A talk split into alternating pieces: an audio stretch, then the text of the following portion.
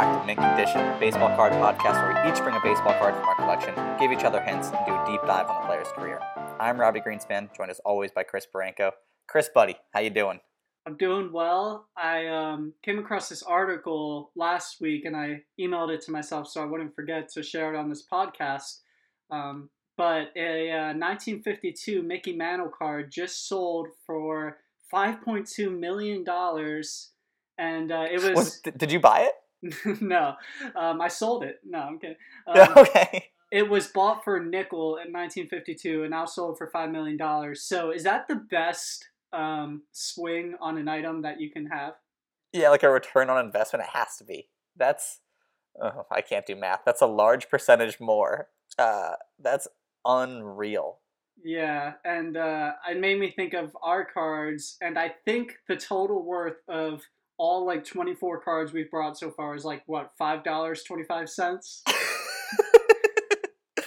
mean, I think we got to be in the 20s. It feels like it has to be like war. Like each one has to be worth $1. Like every year a dollar, else it's I mean, I guess like Ty Wigginton is probably not going for a dollar. That's what I'm That's- saying. Like, Oh man. uh, yeah. So I don't know, Especially cuz we've we've probably done what one Hall of Famer, right? You brought when you brought uh Willie Stargell?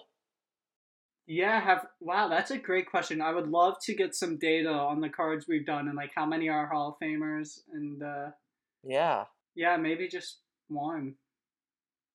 I don't know. Yeah, so we're probably not getting a lot of money for him. I just Yeah. I mean, unless it like if Raul Ibanez becomes like a Hall of Fame manager, then that card is worth a lot. That's Until then, we're in some trouble. that's true. Yeah. Um. So yeah, I just thought that was so relevant, so I wanted to share Yeah, that. that's pretty pod. cool. Yeah. All right. Uh, do you want to go first today, or do you want me to? You can go first since I just uh, presented that Okay. little fun fact. Sounds good. So I have a 1987 Brewer, which I know is before our time, but they played 19 years from 1987 to 2005. Wow. Um, so no, you can keep going. Okay, I thought, I thought you were gonna get it. and I was gonna be so impressed. Um, they played for the Brewers, the Orioles, the Braves. Hmm. I was gonna say, and this is probably a bad guess, but like this. Okay, this is gonna sound really bad to Brewers fans. Like, when did when did Tony Gwynn play? Well, Tony Gwynn, I think he played exclusively for the Padres. Okay. so that sounds really bad for Brewers fans. it's, it's not bad for Brewers fans. It's confusing for Brewers fans for you to bring them in like that. okay, yeah, I obviously know nothing about Tony Gwynn. Um, Okay, so I'm definitely gonna have to do him. I actually almost picked him today, but I was like, ah, everyone knows him. Okay, so I'm gonna in the future I'm picking him because okay, that's. I'm pretty sure his nickname was Mr. Padre. So we really. yeah, I guess. Um, Uh, yeah, I don't know. Okay, so not not Tony Gwynn. We can move on from that. Uh, positions. So he, I guess I'll just so catcher, first base, second base, shortstop, third base, left field, center field, right field, D.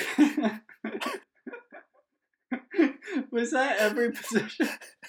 Every position except pitcher, but his main positions, he was he started as a catcher, and then it was like outfield and first base, and DH and third base.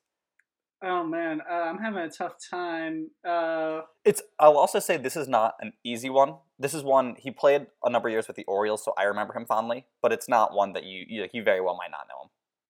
ah, man, I should get that though. I mean, I know the Orioles well enough. Um,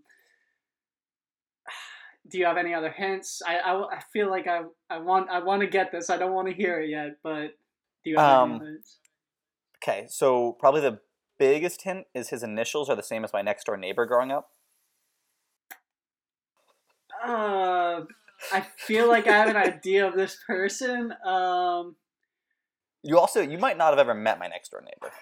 okay, I'm just thinking of people I know from your community that you've talked Mm, about. This person was ten years older than me. Okay, so I don't know this person. no, you don't know them, but they did the same initials. So it's pretty cool. Okay. Um, he's Orioles Hall of Famer. Um, uh, he went to UNC Chapel Hill. Orioles Hall of Famer. I should definitely know him. Ah, Um, I got nothing, man. I got some other stuff. Oh. but I'm not sure. I'm not sure it'll help. Oh, I know who it is. Javi Lopez. Oh no! If only Ah, because he If played for the. Braves, right? he did. That is fair. Uh, no, God, I love Javi Lopez. He was so handsome. Yeah. Um, do you want me to tell you? I don't. I'm not sure. Like what other Yeah. good clues I have. B.J. Surhoff. Oh, B.J. Surhoff. I I think of him when I think of those Orioles. I just had Okay. Yeah, I guess I just could've know nothing the about him. Yeah. That's fair. I could have given you the years that he played. That might have, like for the Orioles. That might have helped. Um, but yeah. So I picked him. As I said, love. I mean, huge Orioles fan. So growing up, he was like right in the era I started to pay attention to Yeah. baseball and the Orioles. Um, so what what do you remember about him, or what do you think of him at all? Well, I think of Jay Gibbons. I think I for some reason Honestly, fair. for some reason I think of them basically as the same. Okay, and yeah, when I was picturing BJ Surhoff because I just looked him up, I was picturing Jay Gibbons. Um, but yeah, the name is so familiar. Um, so I don't think of really anything else. Okay. Um, so one time All Star, received MVP votes one time, but career WAR of thirty four point five, so about a two, you know, WAR player a year. Uh, two thousand three hundred twenty six hits, hundred eighty eight uh, home runs, two eighty eight batting average, OPS plus of ninety eight. So a decent hitter, a decent player for nineteen years. Someone who was good to have in your lineup. You weren't going anywhere because of him, though. hmm Um, and then I'll just go into some the basic stats before I get into like what I find the most interesting about him. So he batted over 303 times, but over 280 12 times, which I think is a pretty good indicator. Like he was a good hitter, but he was not super impressive. hmm Only had more than 100 RBIs once, OPS plus above 100 10 times, never above 120. Again, he was always going to be a little bit above a league average hitter. Um, so he, as I said, he bounced around a lot of different positions, and unlike some of the other players that we've had, it wasn't because he, you know, couldn't find a position. He wasn't a good defensive player. He was very good, or I guess I should say, he was very athletic. He could play anywhere, and Mhm. so, like one of my favorite little things about him was, so he was a star catcher for UNC Chapel Hill in college. He also led the league in, or led the team in stolen bases at 32. Wow. It's like you don't get a lot of catchers who have that speed.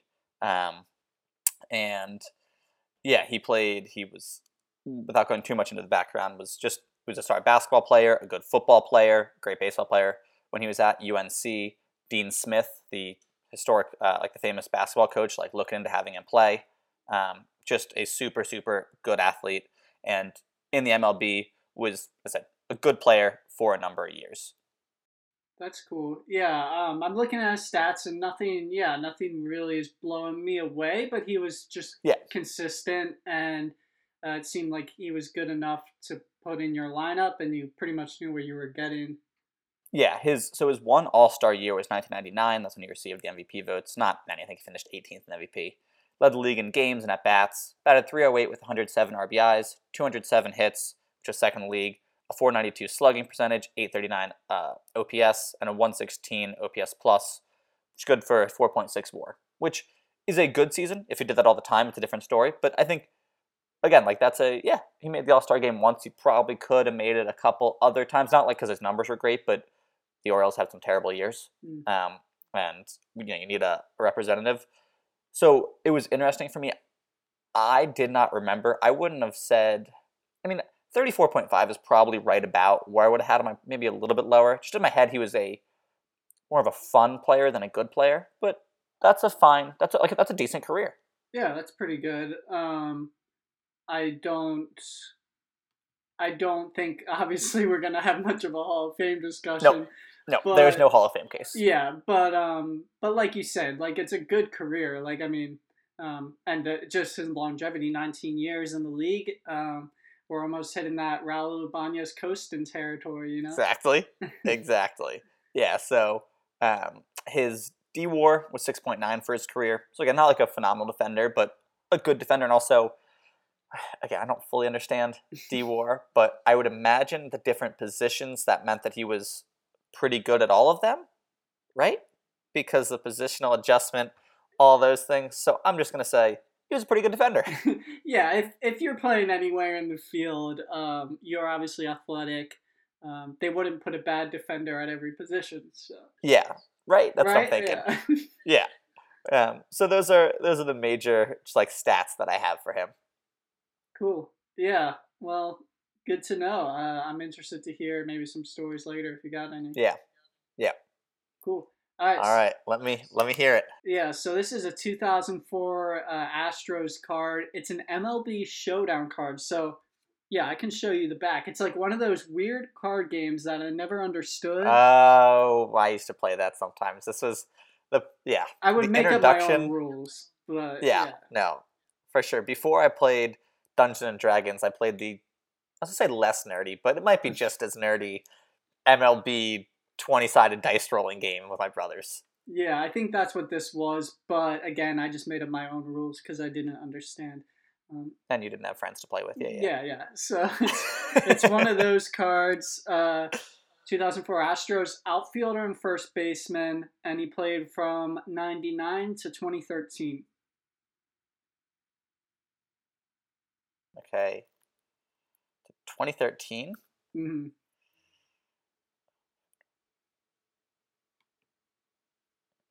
Um. Okay, I'm gonna no. It's not.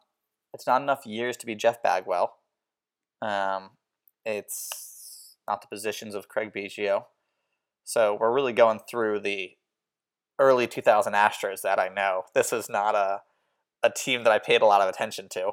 Well, you, you definitely know this player. His nickname was he had two. Wait, did you? It was. Was he only on the Astros? Uh, no. So uh, Astros, Yankees, Cardinals, and Rangers. Remembered as an Astro though. Um, did he hit a big home run in the postseason? Uh, I don't think. I mean, maybe. I'm sure he did. I think he was. Mm. He played in the postseason multiple times, but he um he did have a big postseason hit that I'm gonna get into later. Okay. Nothing's coming to mind right now. Well, uh, I think you'll be kicking yourself because uh, you named. Okay, wait, wait. Give me, give, give me another minute. Give me another minute. Well, I was just gonna do the nicknames because they won't give it away, but they're funny. Okay, Um, okay, Big Puma and Fat Elvis. okay. Great nicknames. Um.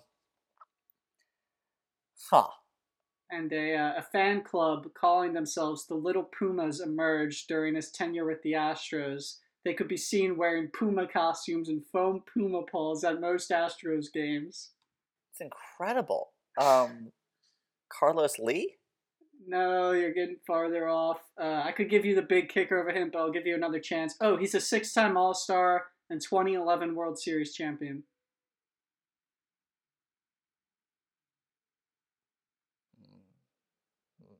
Michael Young. No, just I think he just played for the Rangers. Um, I can give you the big hint, but I'll. I'll Yeah, I'm disappointed right now. Do you want to hear it? Yeah, yeah. I can. I can't think of it. Okay, so he was uh, um, ref- he was a member of what was referred to as the Astros Killer Bees lineup. I guess this is their version. Of, Biggio. Okay, so Biggio, Bagwell, and it's a it's not Carlos Beltran. no, come on, you're so close. Bagwell, and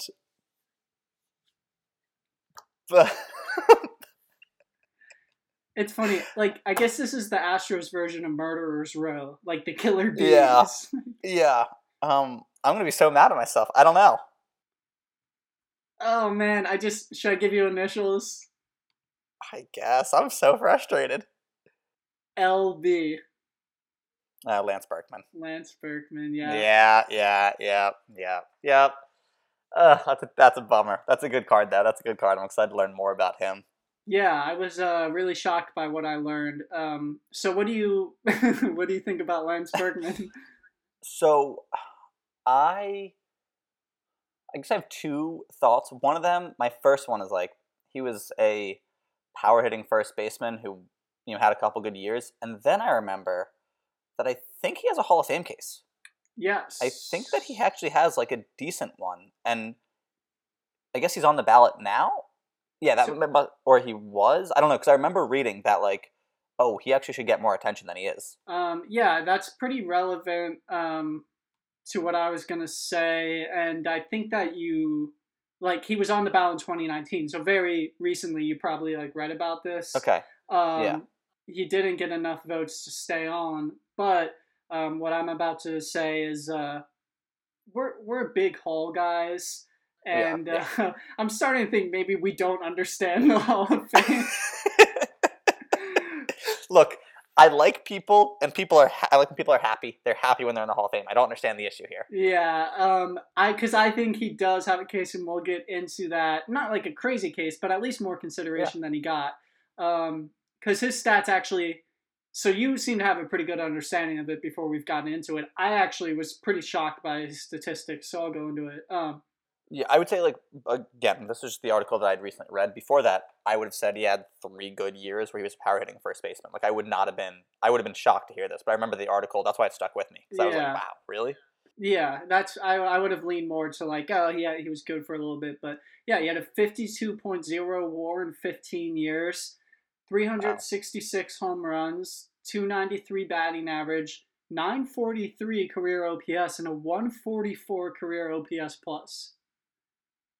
Those are good numbers. Yeah, it's that's really solid.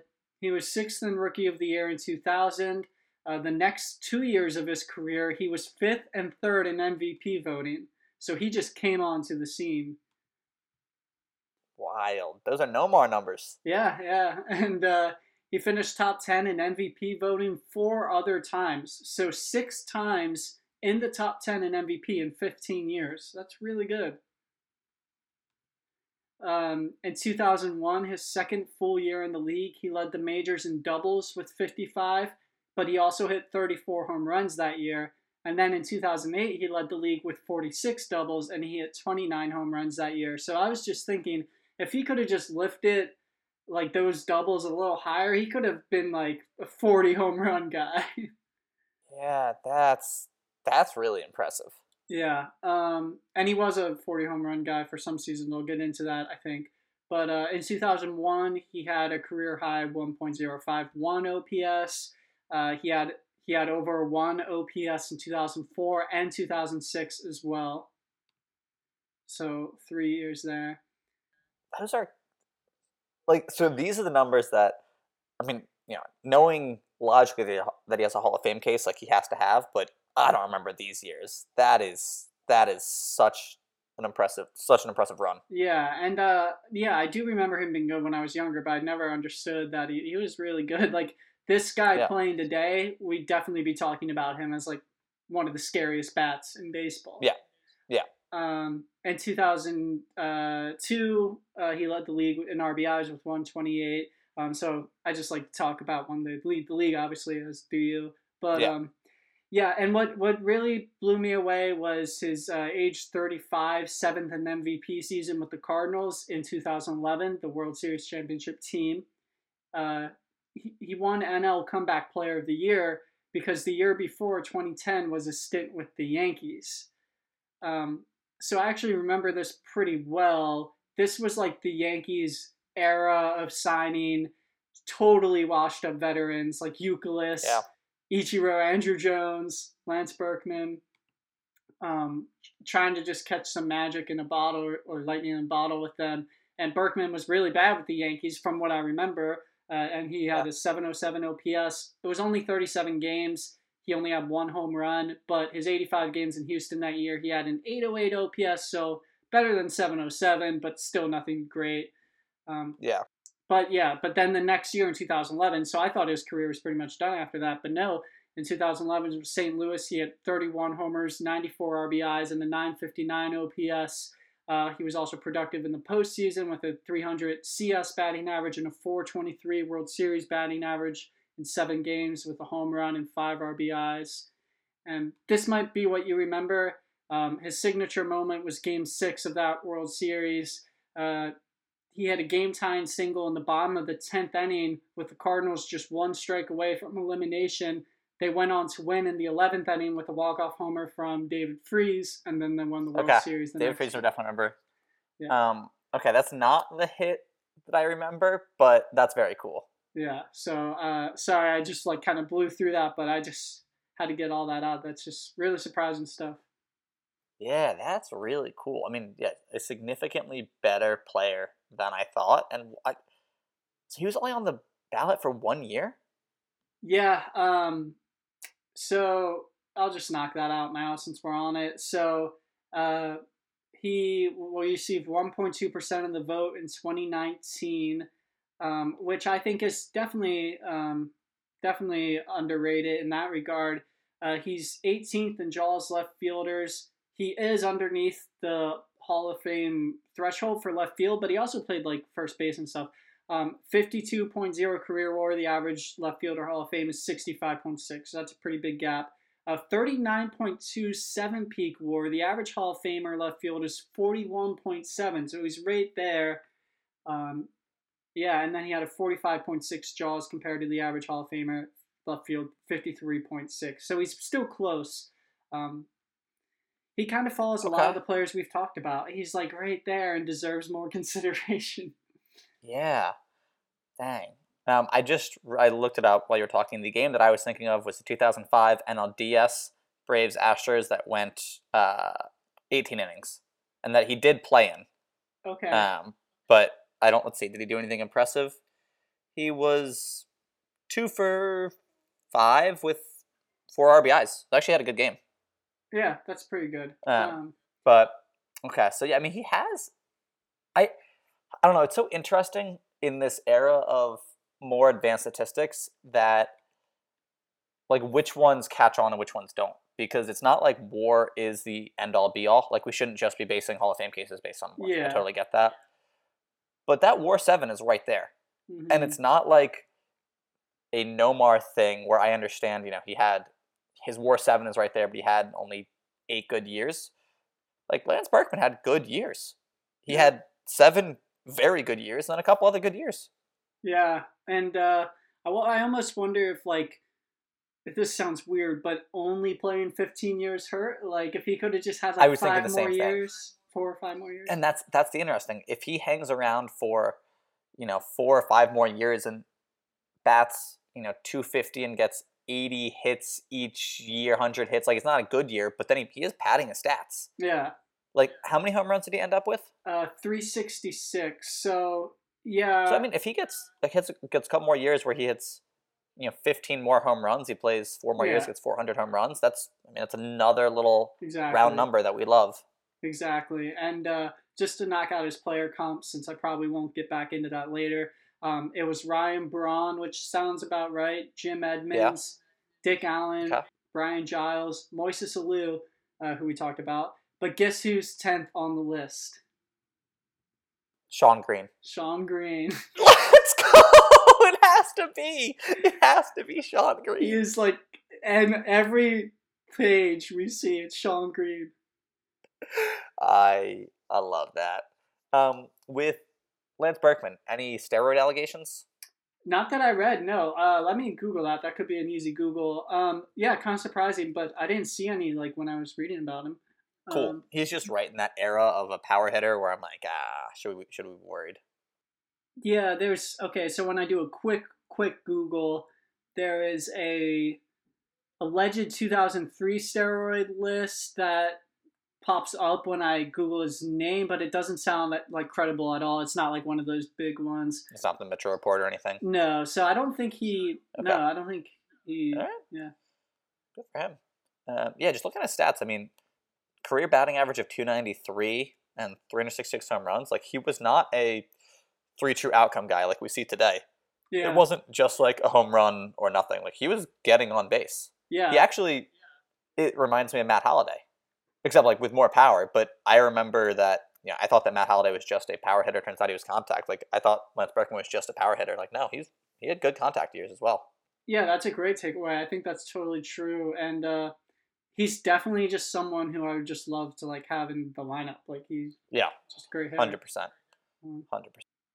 Cool. So that's enough for Lance for now. I do have some, of course, stories, but uh, let me hear some more about BJ Surhoff. Yeah. So with BJ Surhoff, uh, I talked about most of the stats. Like as you said, looking through it, there's something that really jumps out. But great athlete, 1985, ACC Male Athlete of the Year. So that's for all sports. played on the very first U.S. Olympic baseball team in '84. Wow. That's cool. Um, his dad played in the NBA for two years. His brother played in the MLB as well. Um, so very athletic family. Um, and I guess a couple things. One, the player that kind of jumps out to me in different ways, but there's some similarities to Joe Mauer, especially when Joe Mauer was young. I was reading different articles from like 2009 where Twins fans were like, "Oh, if we could move Joe Mauer from catcher to first base, yes, we lose his defensive skills, but maybe his offensive numbers would soar." Mhm. That's kind of what happened with BJ Surhoff. He was a good defensive catcher, but his no- offense wasn't great. They moved him to different spots, and it really did help. I mean, we all know that the toll that the that catching puts on the body. Um, so there were some interesting things there. Uh, he it's interesting. So he was well. I'll just read like it says. He famously shunned the limelight. A Sun report, Baltimore Sun reporter once called his expression dour, and the paper later asked in retrospective, "In eight years with the Orioles, did B.J. Surhoff ever crack a smile?" So he was not known as like this happy-go-lucky guy, which is interesting. Yeah. Um, and then it says this was the same guy who, when he was traded to the Braves in the 2000 fire sale, teared up at the press conference, dabbed his eyes, and quipped, "You probably didn't think I had this in me." So he was very much like, "I don't really need to interact with the media." Like, from what I could tell, nobody thought that he was a jerk or anything. Just Mhm. didn't really care about the media. Um, also, when I read the thing, like he teared up at the press conference, dabbed his eyes, and quipped. I read it as he teared up at the press conference, dabbed and quipped. You probably didn't think I had this in me. And I was like, "Who is this guy?" That's so he was funny. dabbing in 2000 yeah, nobody thought you had that in you, BJ, but that makes more sense. Um, and so, to me, the most interesting thing about him is he was a first overall pick oh, in wow. the, uh, I think, 85 draft. Yeah. So, now my question to you two parter. How many first overall picks do you think are in the Hall of Fame? Oof. And then, how do you think he stacks up to other number one overall picks? Oh man, that's such a good. Uh, so qu- when was the? Uh, I guess has the draft always been around? I'm So, great question. No, it started in like the 60s, I think. okay. Um, Um, so how many first ballot or first overall picks are in the Hall of Fame? I'm gonna say less than ten. Just gonna randomly say five. It's a good. I mean, there's no way to really know. Only one. Wow, who is it? Can you take a guess? Ooh, okay. Well, let me. It's Well, I was gonna get to the other one. What was that again? Oh, how does B.J. Surhoff rank? I'm gonna say he's in top five now. Now that I know that there's only one in the Hall of Fame. You're- Um, you're not far off with that. I'm gonna say BJ is five, and I'm gonna say the first ballot or the first overall pick who's in the Hall of Fame is I'm stalling because I don't know. Oh God. I wait. I want to get a good guess. I know like Jeter wasn't a first overall pick because he was the Yankees. I can't imagine the Yankees having the first pick. Um, I can't. I do not know much about other players.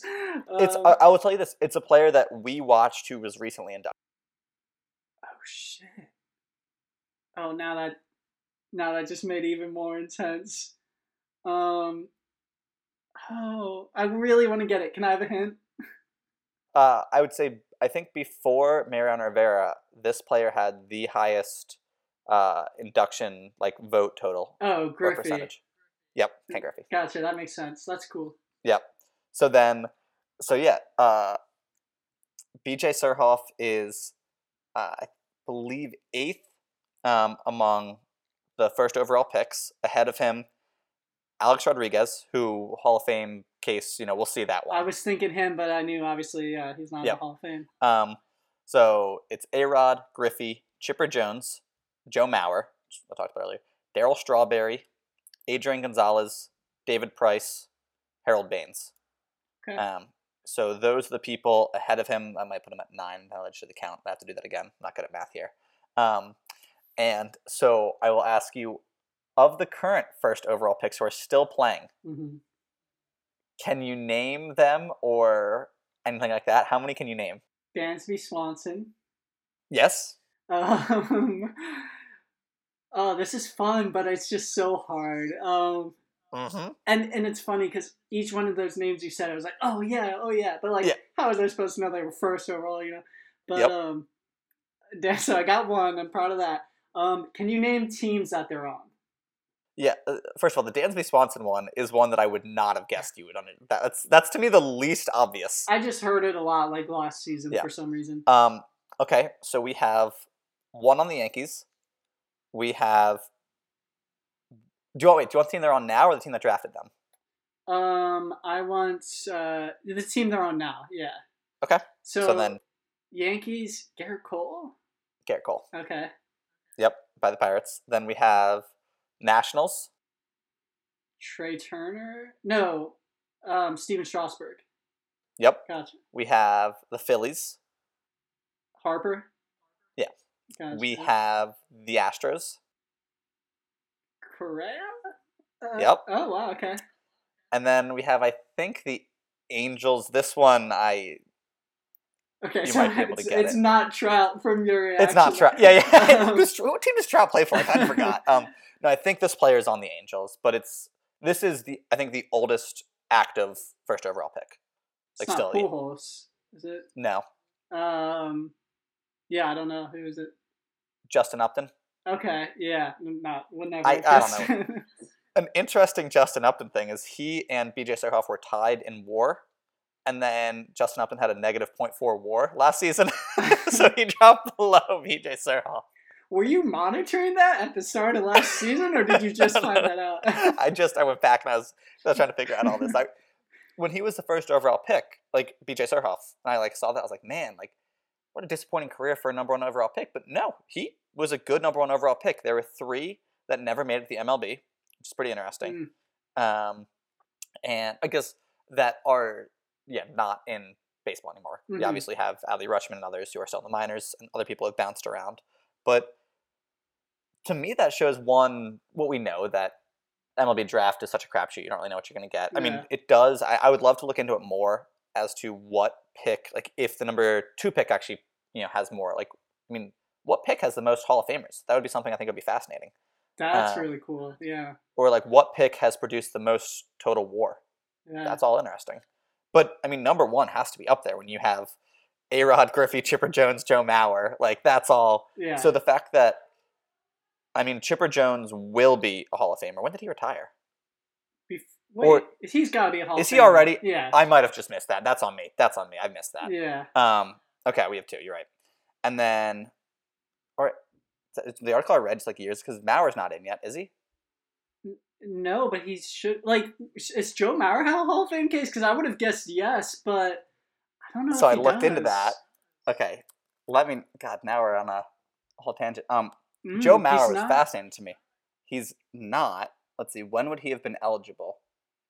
So okay, no, no. He he just retired in 2018, so he's not eligible yet. Whoa, Um, Joe Mauer played till 2018. what? That's wild. yeah.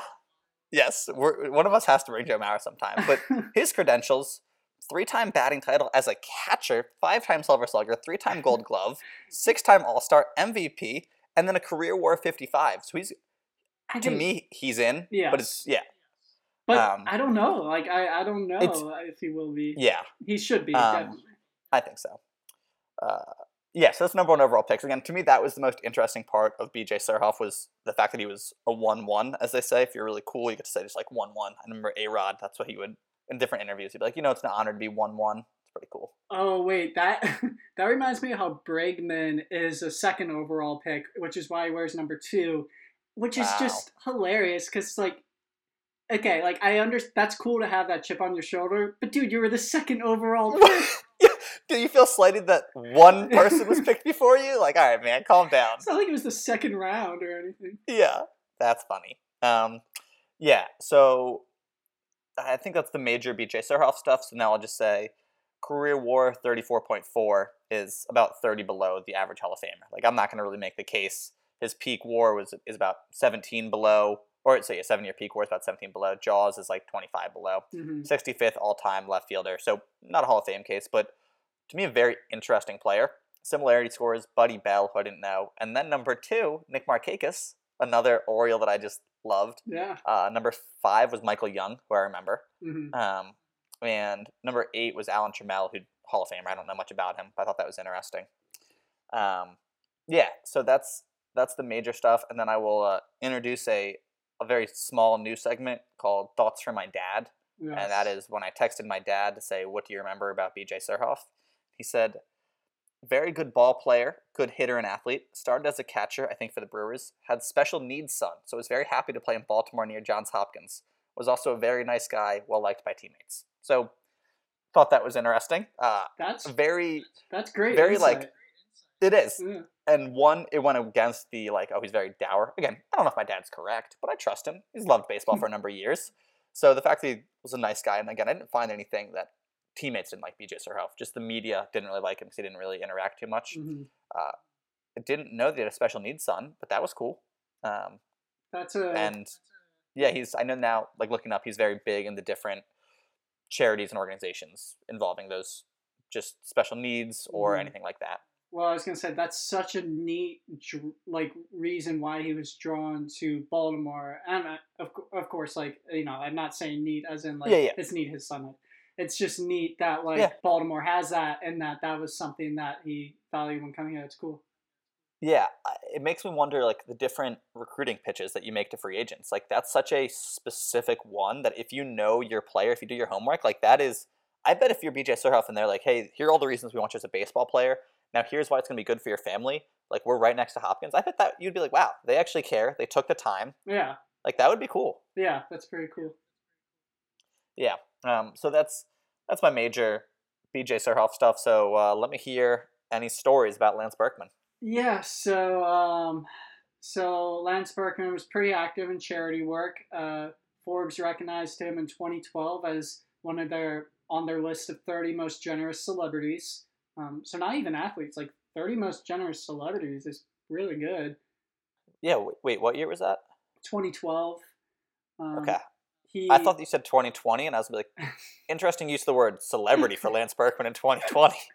yeah, I But was okay, thinking that too. 2012, that makes sense. Yeah. That's, that's very cool. Yeah, he uh, he led a group called Berkman's Bunch uh, for like uh, 50 underprivileged kids. Each Saturday home game, he would give them autographs and gifts. So I'm guessing he rotated the kids and wasn't the same kids every week. They're like, sir, we don't want your autograph anymore. yeah. Um, in 2013, he purchased a fire truck and donated it to the city of West Texas after um, like a fertilizer company explosion. Um, so that was neat. Wait, where did he get the fire truck? yeah, how do you purchase a fire truck? That's You just You just bought one? Wait, yeah, because then he's could you and I taking just- one away from a community that needs a fire truck. did he? Okay, he might be a grifter. This might not be good. He might be stealing fire trucks from communities and just selling it for profit. I guess he like paid the manufacturer. That's a great question. Also, I did not could- look into that. Could Um, you and I buy a fire truck and just drive around in it? Well, the quick answer we know is that we cannot because we don't have the money. Um, yeah, yeah, sorry, I forgot about that. um, but yeah, legally. oh my god, that's hilarious. Is there parking at your place for us to leave your truck? trying to parallel park in the city with a fire truck. I already struggle in my little my little Elantra. It would be oh my god. But all right, yeah, that's for another time when we. That's our new TV show that we're gonna write. How we accidentally bought a fire truck That would be and an how it affects our lives. awesome premise for a TV show. But two guys So who just bought a fire truck. Um, another good college. It does have to coast. Our show does have to have a guest appearance by Lance Berkman. Yeah, yeah. It's actually ba- we'll be called Lance Berkman. Both our characters will be called Lance Berkman. I'm Lance. You're Berkman. oh my god, this is actually incredible. We should do a special Patreon only mint condition episode where we read the script. We write and read the Berkman Buds series premiere Dude, of Lance and Berkman buy a fire truck. both of us are eager to dive into like creative projects. We're actually gonna write this, man. All it's gonna take, we're gonna watch our viewers or our listenership just tank. They're gonna be like, never mind, we don't want any part of this. they got really into screenwriting. They totally left the premise of the show. So whatever happened to that uh, baseball card podcast you listened to? It got weird. It got really Lance Berkman specific, but not really about the player, more about his purchases. Yeah, they just used this name in his uh, fire truck. um, cool. So, okay, so now I feel like the rest of the facts I'm going to say we're going to somehow try and weave into this. But uh, Yeah, yeah, who knows? in college, he was an All American. He was invited to the White House, and he dined with President uh, Bill Clinton along with the rest of Baseball America's honorees.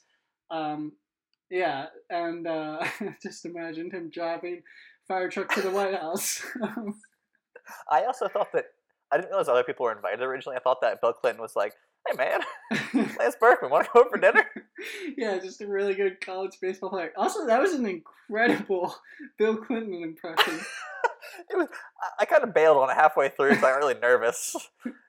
it was good though. Um, cool. Uh, so he attended Rice University, and in 1997 he hit 41 home runs, which ranked third most in NCAA history for a single season. Dang. Um, Yeah. John Olerud was probably up there. Um, Johnny O. yeah, he returned to Rice in 2014 to finish his degree after he p- finished playing MLB, which is cool. That's Um, super cool. Yeah, and in 2004, he placed second in the home run derby behind Miguel Tejada, my arch nemesis. Um, Why, why do you like Miguel Tejada? yeah, I don't think I've explained this. So he beat out Jeter in the All Star game, like maybe one or two years, and I I could never. I just hated Miguel Tejada because of that. I just I, I was such like a devoted Derek Jeter fan. Oh my god, I loved Miggy. He was awesome for the O's. I'm sure he did. He- Yeah, he was. But he challenged for the uh like Cal for the most consecutive games played. He ended like fifteen hundred short, but still for a while he got he led the like who's the active leader. He was way short, but he was the active leader for a number of years, which was cool. well, that shows how wild that record is. Like, Yeah, it, it very much so. Um, cool. So yeah, so um, he in 2006 became only the second switch hitter in Major League history to hit 40 homers in multiple seasons. Mickey Mantle being the first. Um, he this is really cool. So we've talked a lot about players coaching high school baseball after their career. I think Lance is the best coach we've come across. Okay. Um, so he returned to, um, or I guess he didn't return. I don't know if he went here, but he coached at Second Baptist School in Houston, Texas. Can you guess who uh, his assistant coach was, who was a former player? Craig Biggio. That's a great guess, but no, another Astro, but you don't think of him as an Astro. But you do think of him as like a Houston guy. James Harden. so I don't think of him as an Astro. um, Andy Pettitte. So maybe Oh, that makes sense. That makes more sense. Yeah. Um, so he and Andy Pettitte coached together, and they won the state title in 2016. That's so cool. Overwhelming if you're a player on that team. Oh my god. The, if or if you're a journalist covering that team, imagine you're you know you're a junior in high school, your journalism class, like yeah, you're gonna have the baseball beat, and you're like, okay, so my storylines are Lance Berkman is a coach, Andy Pettitte is an assistant coach, and we might win states. Like, what do you cover? You're like, I'm way in over my head. I thought this could be a high school team. I just want to get an A in this class, and now I'm covering two like baseball, not Hall of Famers, but very good players. Yeah, that's such a good point. Um, yeah, so just wild. Um, so that was pretty cool. Um, so his baseball reference page is sponsored by the Montrose Center, um, which I like. I forgot the past couple weeks to check who sponsors the Yeah. pages, and Yep. I'm glad I checked. So the Montrose Center um, empowers LGBT communities in Houston, um, and it says that on the baseball reference page. It says empowering LGBT uh, in Houston, which is awesome. which is a cool sponsor. There's there's a backstory to it.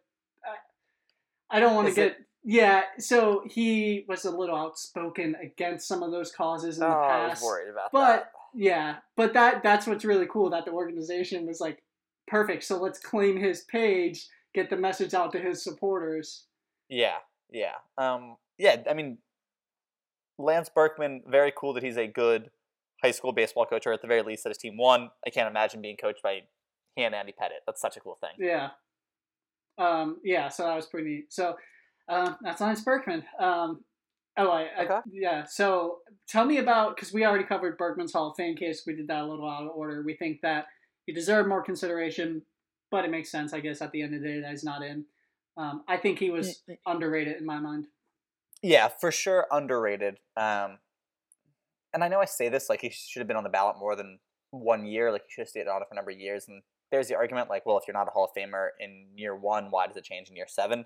Which I understand like in theory, but people the longer you're on the ballot, the more people look at your stats and kind of dissect it. It's easy to see Lance Berkman, especially if you're a small Hall guy, and be like, no. But the longer someone's on it, the more time people revisit their different years and things like that. I think that's important. hmm Um, he's someone that, again, don't think he should necessarily get in, but I wouldn't be like, oh, it wouldn't be terrible if he got in. I wouldn't Yeah. be like, what? I'd be like, okay, all right, interesting. Um, and yeah, then BJ Surhoff, I guess underrated for me, but I, th- I think I was around where he was. I just any player who was on those like Orioles teams that I grew up with, those kind of early 2000s, mid 2000s teams, I just I love them, but uh, the teams were so terrible. I'm just like, mm, there's a good chance that they hit like 220 and that led the team, so I can't actually be logical about how good they were. That's funny. That's like the exact opposite of being a Yankees fan at that time. Oh, yeah. I thought like the bad players, like, uh, and then it turns out they were pretty good. But um, so yeah, I think uh, he's definitely underrated in my mind too. Not because his stats impressed me really today, but just the fact that he was consistent and Yeah. played a long time. Mhm. yeah, Yeah, you play that many years, you're doing something right. yeah, Um, I think so. Originally, when I was looking through his stuff, there's really nothing in his numbers that stands out, and I was like a little nervous. Like, oh man, is really going to be anything to like to talk about? hmm Um, his college stuff very is very cool, and then just being the first overall pick, going through that whole deep dive of the number one picks was super cool. yeah. That was that was really fun. That was a cool tangent. Uh, I feel like a lot of tangents, but A lot of tangents today. Yeah, I I, I promise that we're not drunk for this episode. It might sound like it when we, you know, oh, I, I am actually. Oh, good for you, man. Really good for you. One o'clock on a Thursday. Um, yeah, when we uh, created the new Lance Berkman show, I promised that there were no like things messing with our mind. That's just how we think. now it sounds like, are you drunk, man? You, Don't worry no? about it, okay? It's been a tough morning. Um, Um, so which okay, which player that year would you rather have? Um, all right, so mine's 1987, so it's rookie year. So oh wow. all right, never mind. I changed it. BJ Surhoff Hall of Fame because I have his rookie card. So we're pushing all in. I'm making my money. Um, Um, 87, he had uh, he batted 299, 118 hits, um, 68 RBIs, OPS plus of one or two. He was fine. He was like a decent rookie year. Yeah, Lance Berkman has this easy though. An 04, 30 homers, 106 RBIs, 316 batting average, 1.016 OPS. So I guess it depends if you want like a decent rookie or or all star MVP candidate. I mean, it's just you go either way. You can't go wrong. Yeah, and then uh, but card I'd rather have. I'm gonna go with your card. I think that's a cool rookie card from 1980. Oh, that's cool looking. It is. It does look old, which I like. It's in good condition, but like it looks, you know, it's when they had the weird idea Yeah. to have things in yellow. Like, it's it's cool. Now, let me read his. Oh, his career highlights. I haven't read that yet. Um, it's also like one thing I like is that it says no major league record for stats because it's you know his rookie card. Yeah. Um, all right, so has been tabbed the Brewers catcher of the future from the day they made him the first player in the nation, selected in the 85 draft. Batted 308 with 71 runs, 5 home runs, 59 RBIs, and 21 stolen bases at Vancouver last year to earn Pacific Coast League All Star honors at catcher. They signed him out in North Carolina, where he earned All American honors, set a school record with 392 career average. Jeez, his career average 392 in college. That's great. That's. Also set UNC one season record for runs, hits, steals, and average. Um, yeah. Um, I mean, yeah, that's, that's basically it. But uh, yeah, Yeah. it's a cool card, and the rookie card is always cool. Yeah, I'm gonna choose your card, especially because this isn't even like a real card. It's just a uh, MLB Showdown thing. But um, and also I just like I think I like uh kind of like BJ Surhoff for some reason. So Yeah. Yeah. Um, now I'm just gonna imagine. Uh, yeah, they don't overlap. Um, yeah, guess not. Um, any connections, man? I guess they were both good college baseball players. both good college baseball players. I think that's probably all we're gonna get. Yeah. Um, it's also interesting because again, Lance Berkman definitely the better player.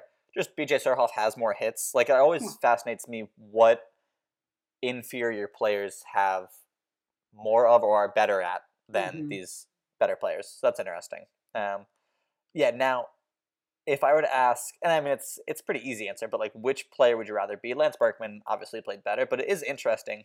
BJ Surhoff playing for so long, and that goes back to the Raul Ibanez, like just being around so many cool things. Different for BJ Surhoff to not win a title. Like again, it's Lance Berkman. I just always think that's interesting as hmm longer career, and you're definitely. I mean, I imagine Berkman's got to be in like the Astros Hall of Fame, right? Yeah, I mean he has to be. Yeah. Yeah. Well, I mean, it's not as prestigious as the Orioles Hall of Fame. That's fine. Not everyone can be as, as prestigious as our franchise. Actually, it's probably not. Um, Astros. Yeah, actually, yeah, it's, it's actually almost certainly long, not. Yeah. and- yeah. Um, Take that. And you guys, I actually don't even think that the Astros inducted uh, Tony Gwynn into their Hall of Fame for some reason. I think. uh, the Brewers, I thought Tony Gwynn. oh, sorry. You're right. Okay, you're right. wait. You're right. Did Tony Gwynn Jr. play baseball? Is there a Tony Gwynn Yes. Jr.? Was he on the Brewers? Maybe that would make way more sense.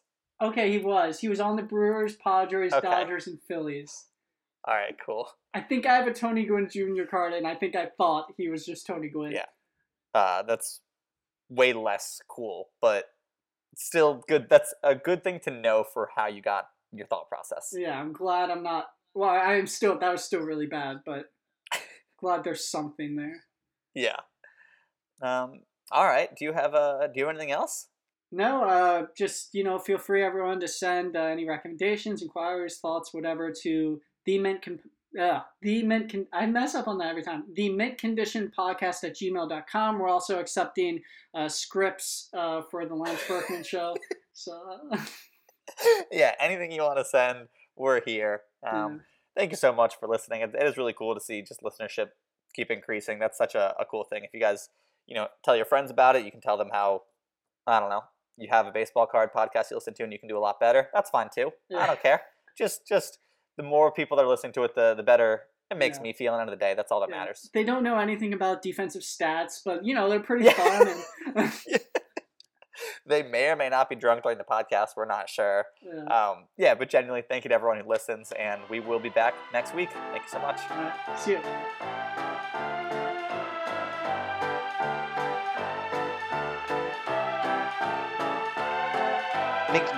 A baseball card podcast, is independently produced and recorded by Robbie Greenspan and Chris Branco. Special thanks to baseball historian and consultant Jack Williams.